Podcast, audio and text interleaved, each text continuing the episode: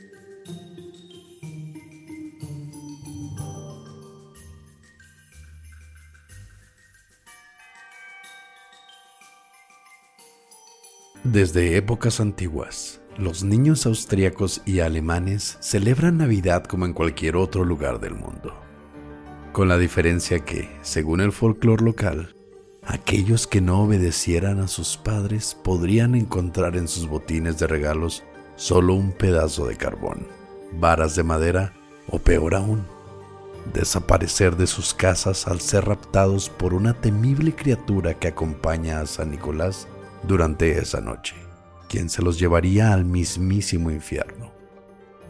Esta es la historia del Krampus.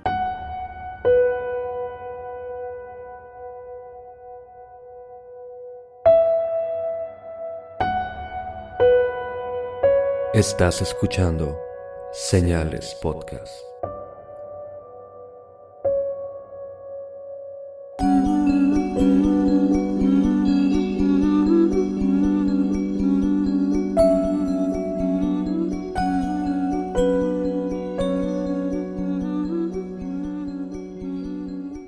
Noches, gracias por acompañarnos en un nuevo episodio de Señales Podcast.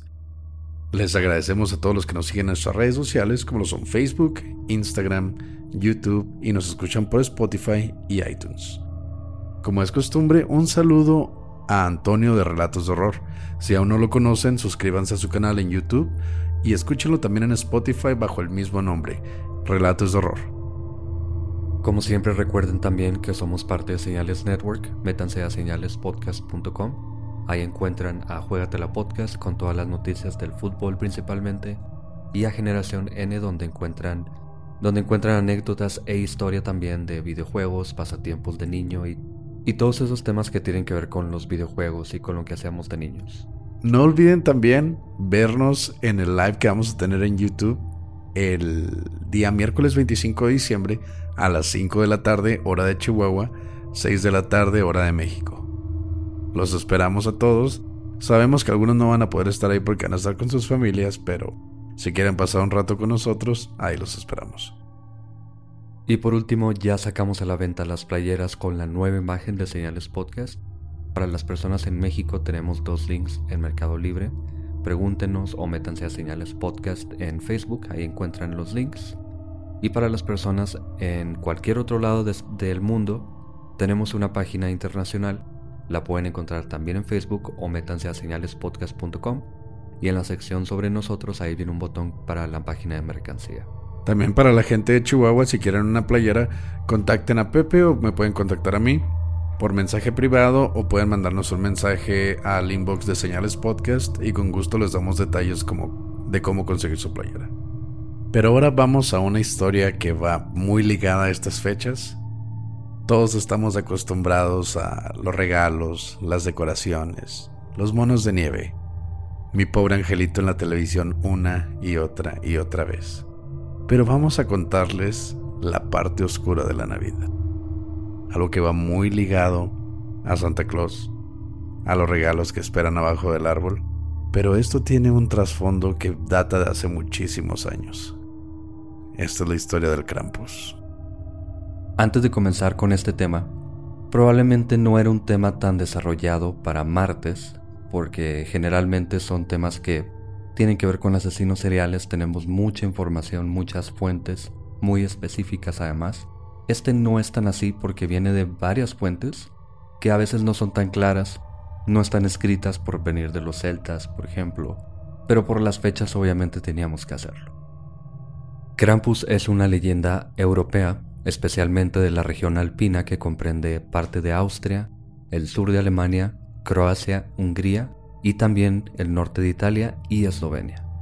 Se dice que este era hijo de la diosa nórdica del inframundo, Hel, aunque realmente hay algunas otras fuentes que dicen que este es un mito que se popularizó en internet recientemente, pero ahí está también esta teoría y lo platicamos porque hay muchas teorías, hay relaciones con muchos otros mitos con otras regiones de Europa, obviamente, pero no hay una relación tan obvia y no hay un origen tan claro. Este es uno, y ahí se lo quieren tomar en cuenta, pero sí sabemos que su nombre se deriva de la palabra alemana Krampen, que significa garra, y este mito es predominante sobre todo en Austria.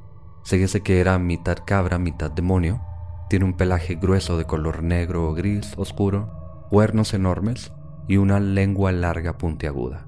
En cuanto a su vestimenta, bueno, está totalmente desnudo, excepto que en algunas representaciones, sobre todo más recientes, está enredado en cadenas y tiene campanas por todo el cuerpo. Además carga una canasta en la espalda o puede ser un saco. La criatura y San Nicolás se dice que llegan el 5 de diciembre, mejor conocido como el Krampusnacht, la noche del Krampus, y el 6 de diciembre, que es el Nicolastag. Se traduciría a la mañana de San Nicolás o el día de San Nicolás, que es cuando murió San Nicolás.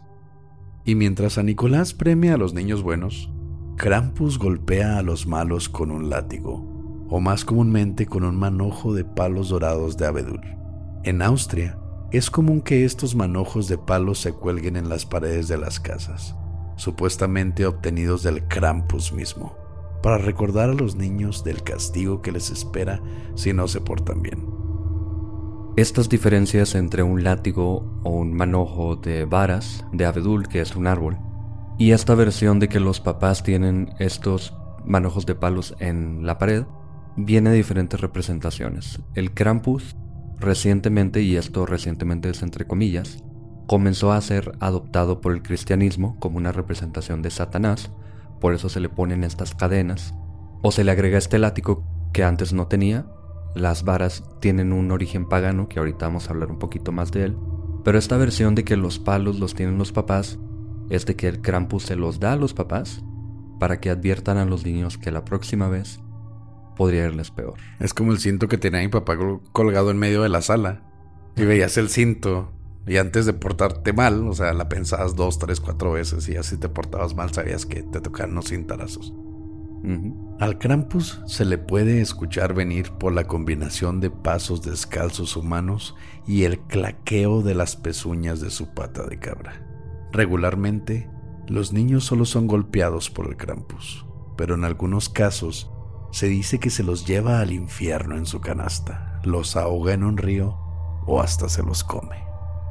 Otra versión dice que los mantiene cautivos por un año entero, torturándolos, para que así los niños puedan escarmentar y aprendan su lección y dejen de portarse mal. Ya entiendo por qué son tan correctos los niños alemanes, austriacos y de todos esos rumbos. Imagínate, aquí es de cada que te portaste mal, pues no sales, no puedes ver la tele, no te tocan los dulces, no te toca postre, pero allá te llega un demonio de la nada y te lleva y te pega y te come.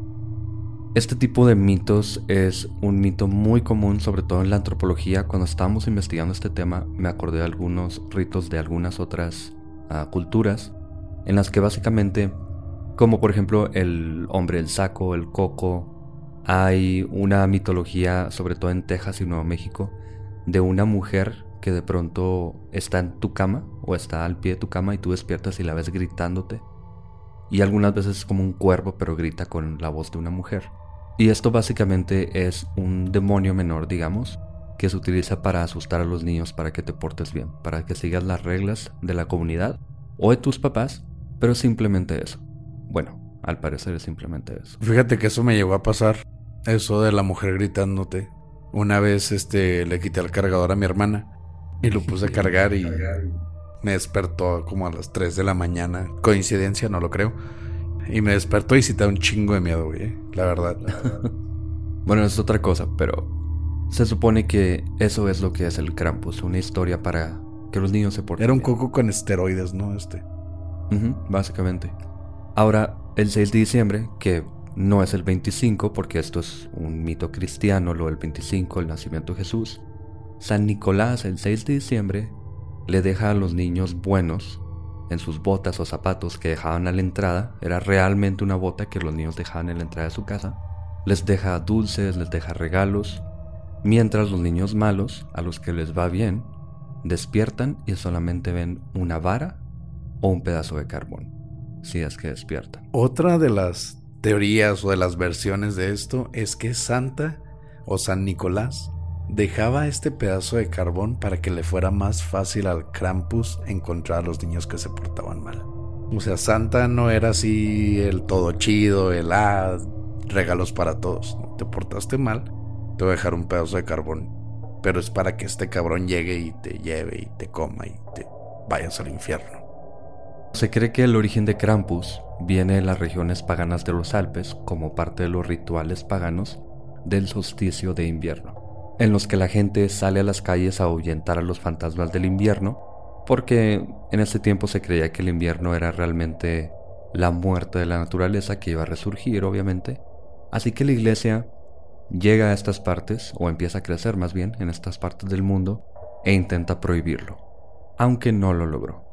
Las cadenas y campanas, como decía ahorita, no eran parte original de la imagen de Krampus y se le fueron agregadas para relacionarlo con la imagen del diablo que ahora está atado o que se le intenta controlar de alguna forma. La canasta también fue añadida en tiempos del cristianismo. Se dice que antes era como una olla nada más o saco. un saco. Sí, donde metían los niños. De hecho, hay unas imágenes bien chingonas donde se ve así el saco de tela y luego así muchos niños así sombríos por dentro. Sí. Ahora vamos a meternos un poco a el origen, pero hay varios obviamente.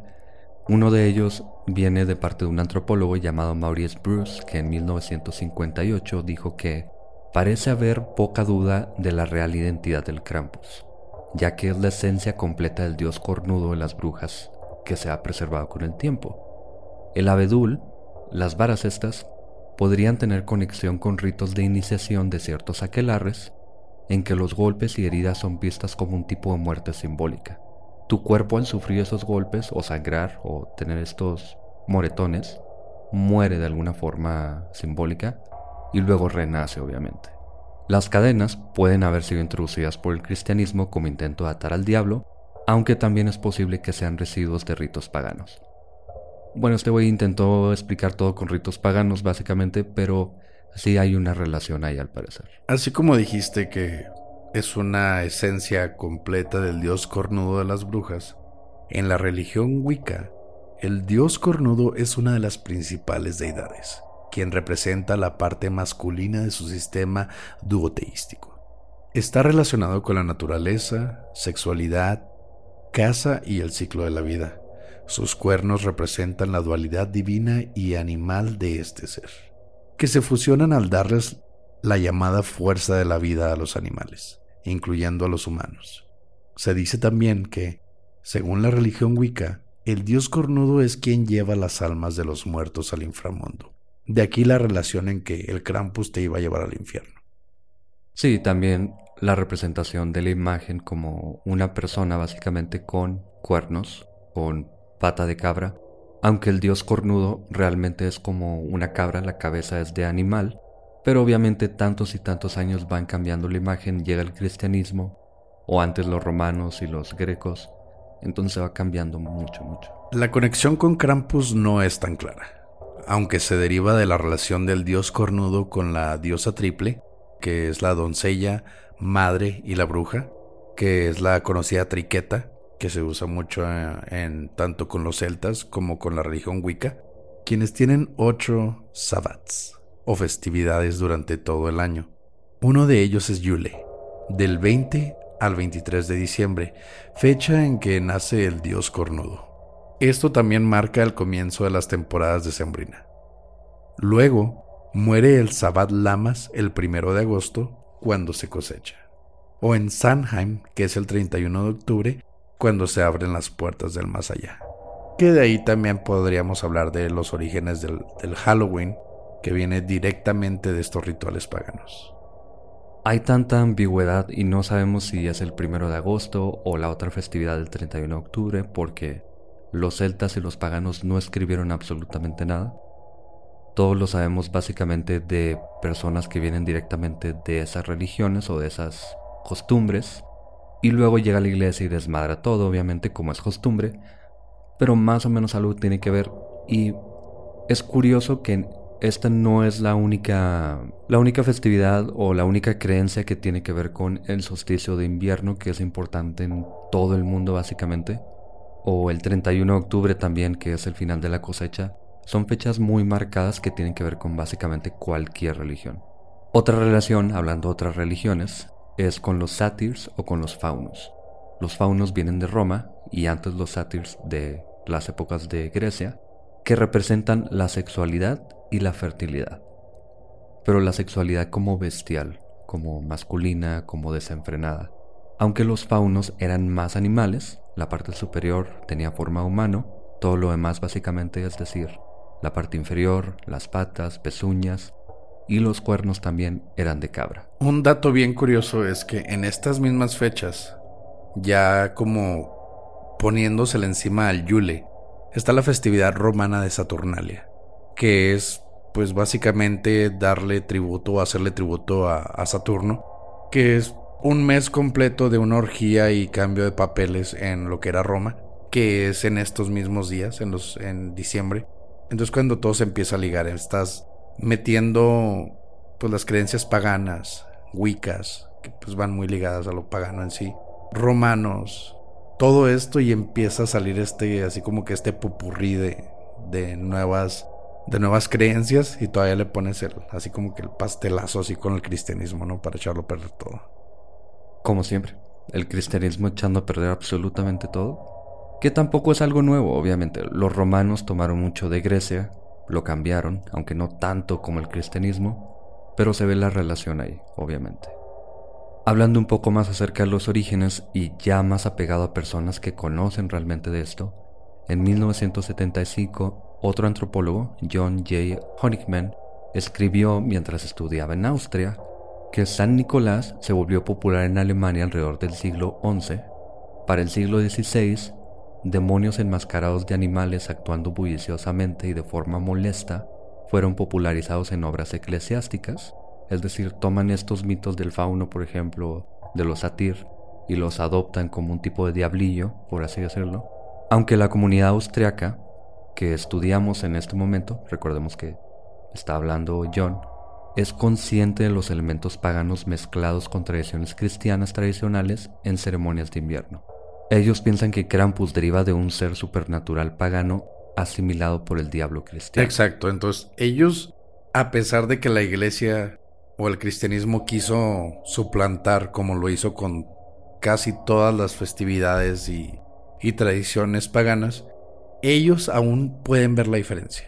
Ellos dicen, ¿saben qué? Sí, pues ellos lo relacionan con el diablo, pero no, no es eso. Sigue siendo una creencia de hace siglos, mucho antes del cristianismo. Y es así como la iglesia nunca pudo deshacerse del mito del, del Krampus. Por más que lo intentaron, le hicieron modificaciones, pero nunca le quitaron esa esencia pagana que tuvo. Estos intentos por deshacerse de Krampus, de los faunos, de sea lo que sea, de cualquier tradición pagana, no son simplemente tratando de asimilarlos a la iglesia y no es no es siempre algo tan natural o tan poco a poco, digamos. Hay formas más directas y pasó algo así. En el siglo XII, la Iglesia Católica intentó prohibir la tradición, sin efecto obviamente. Luego, en 1932, en Austria, fue prohibido por el régimen Dolfus y el Partido Socialista Cristiano por ser considerado creación de los demócratas socialistas y se prohibieron los bailes y disfraces representativos de Krampus, con una pena de cárcel. Entonces, ahí la iglesia tan inmiscuida en el gobierno trató de imponerse otra vez, como ya conocemos a lo largo de toda la historia y hasta el momento. Pero ahora más directamente con leyes realmente. Y deja tú, o sea, una, una costumbre que data de siglos, se la atacaron a un nuevo partido. Dijeron, ¿saben qué? Eso es culpa del Partido Demócrata Socialista, por tanto está prohibido. Que no está tan lejos de lo que está pasando con la sarta muerte, por ejemplo. Obviamente no hay leyes, pero la iglesia está diciendo esto no es parte de la iglesia, básicamente no se puede permitir. Y pasó exactamente lo mismo aquí en los 30, que obviamente cerca de la Segunda Guerra Mundial, cuando el fascismo estaba subiendo al poder, tomándose de Austria y de Alemania, entonces este control de la iglesia trata de deshacerse del Krampus, no lo logran obviamente. Y ahí es donde, como siempre, se sataniza a una costumbre. que bueno, si era satanizado literalmente. Pero pues ya sabemos que cuando la iglesia sataniza algo, que dice que es obra del diablo, es porque no les parece a ellos. Sea ligado al diablo, que en este caso sí era ligado al diablo, pero pues decidieron satanizarlo con pena de cárcel. En 1953, el gobierno distribuyó panfletos titulados Krampus es un hombre malvado. Eso era para hacer creer a la, a la sociedad de que las viejas tradiciones eran realmente algo malo. Pero los austriacos de alguna manera no se dejaron, aunque llegó a resurgir a finales del siglo en los 2000. Recientemente ha resurgido el debate sobre qué tan apropiado sea la tradición para los niños, porque pues es que promueve la, crueldad infantil. Todavía se apoya el, el castigo físico, pero es más simbólico, o sea, es un castigo físico simbólico. No van a pegarles a los niños realmente, pero se les dice que si se portan mal va a llegar un demonio o este, este ente sobrenatural a llevarte al infierno o a pegarte con una vara. Y aunque no se los digan de todas formas, bueno, suponiendo que siga la costumbre de colgar los palos en la pared. Es como si tu papá colgara el cinto en la pared y te dijera si te portas mal te voy a dar con él. Llega alguien del DIF, del gobierno, de algo y no hay forma de defender que asusten a un niño de tal forma. Pero es una tradición de todos modos, nosotros no podemos meternos en qué es lo que quieran hacer o no, aunque parece que sí está este debate. Sí, sí entiendo, o sea, se ve el punto de vista de maltrato psicológico por así, decirlo. No sé, o sea, tal vez a nosotros nos tocó una manera diferente de crecer. No somos expertos en eso, no podemos decir que el castigo físico esté bien o esté mal. Bueno, sí está mal el castigo físico, pero pues también nada más amenazar con una criatura mitológica tampoco va a ser como que tan literal para el niño, ¿no? No, pues ahí está el coco, obviamente. No me tocó que me dijeran, pero sí, sí conocía la historia, obviamente. ¿Quién no la conoce? Ah, no, mi mamá me decía el diablo, güey. O sea, me decía, si sabes qué, si te portas mal, si le faltas al respeto a tu papá o a mí, va a venir literal el diablo y te va a jalar los pies. O sea, no era así de que va a mandar un minion, no va a llegar el coco, no va a llegar una señora, no, va a llegar el mismísimo Satanás en persona y te va a jalar los pies. ¿Por qué tendrás ansiedad, güey? No tengo idea. y Krampusnacht hoy en día en Austria se sigue celebrando. En las calles salen personas vestidas con disfraces hechos de manera artesanal, cubiertos de pieles de cordero o de otros animales, usan cadenas y amedrentan a personas con varas. Hay videos de esta, pues es una tradición, aunque hace poco se salió de control porque obviamente va acompañado de alcohol, va acompañado de una mentalidad de yo soy este diablo y estoy golpeándole a las personas en la calle sin que pase nada porque es una tradición que todo mundo la ve como bien, digamos. Es artístico, es artístico. Sí es artístico, pero también hay videos, te digo, en los que están golpeando y golpeando a alguien hasta que sangran. Algunos niños llegaron a sangrar, obviamente llorando y todo el rollo. Y últimamente ya tienes que sacar una licencia, no puedes consumir alcohol tampoco, y puedes ir a la cárcel si simplemente se te ocurre salir a golpear a alguien con una máscara. Es normal que sea ilegal que salgas con una máscara a pegarle a la gente, ¿no? Es una tradición, pero sí, sí se salió mucho de control. Pero si se pueden ver los videos del Krampusnacht, cada año se sigue haciendo. Y está muy chingón porque salen con sus máscaras del Krampus, traen las cadenas, traen de hecho hasta un carrito así como lleno de, de carbón, así al rojo vivo y lo van jalando así por la calle. Y la gente sabe lo que se mete, es como las pamplonadas en España, ¿no? Los que se metían a cuando hay un toro. Sabes que te va a tocar un chingazo. Es de huevos. Si te metes enfrente de un güey que está tirando latigazos, pues te va a tocar un latigazo.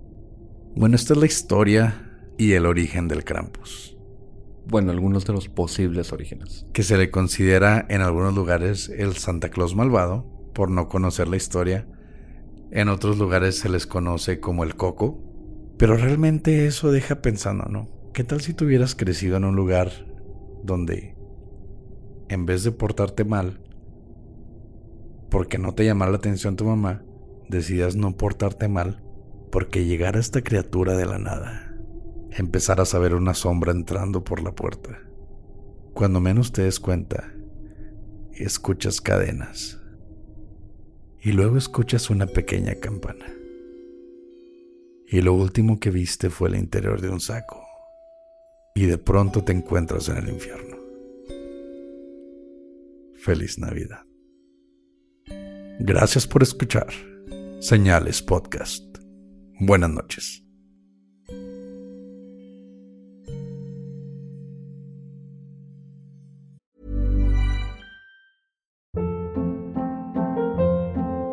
Hold up. What was that? Boring. No flavor. That was as bad as those leftovers you ate all week. Kiki Palmer here, and it's time to say hello to something fresh and guilt-free. Hello Fresh. Jazz up dinner with pecan-crusted chicken or garlic butter shrimp scampi. Now that's music to my mouth. Hello Fresh. Let's get this dinner party started. Discover all the delicious possibilities at hellofresh.com.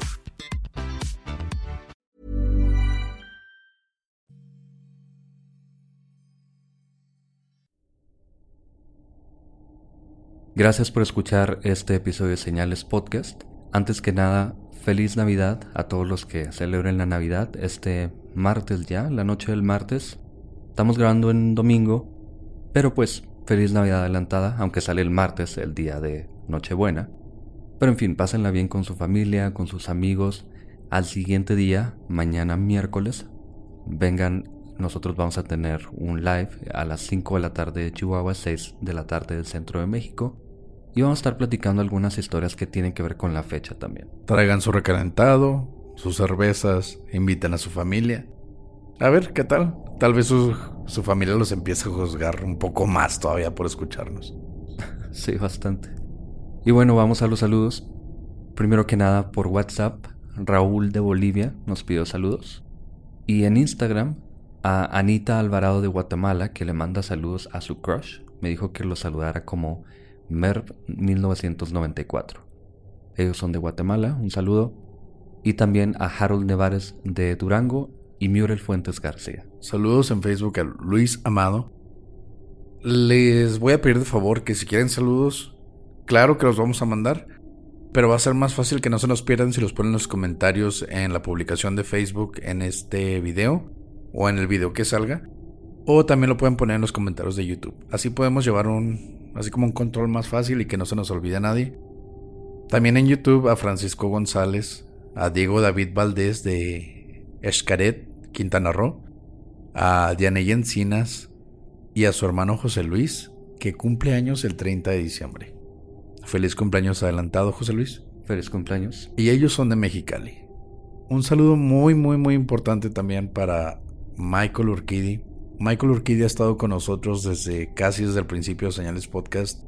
Él vive en Argentina, ahorita su mamá se está recuperando de una situación de salud bastante delicada y nos mandó un audio de que su mamá ya, ya se está mejorando. Nos pone muy contentos escuchar eso. Muy, muy feliz cumpleaños, Michael. Esperemos que te la hayas pasado muy chido. Un abrazo Michael, feliz cumpleaños como dijo Oscar. Qué bueno escuchar que tu mamá se encuentre mejor. Y un abrazo hasta Argentina. Y como siempre, un saludo a todos los señalados que nos escuchan en cualquier parte del mundo, ya sea en Europa, Asia o algún continente que no exista como la Atlántida o O Tlaxcala. Tlaxcala. Hay gente que se ondea con eso todavía. Quiero que sepan que es puro cotorreo. Apreciamos a todos los que nos escuchan donde estén y desde donde nos escuchen. Todo lo que nosotros contamos es nuestra opinión, no es ley, entonces no lo tomen personal. Gracias por escuchar Señales Podcast. Buenas noches.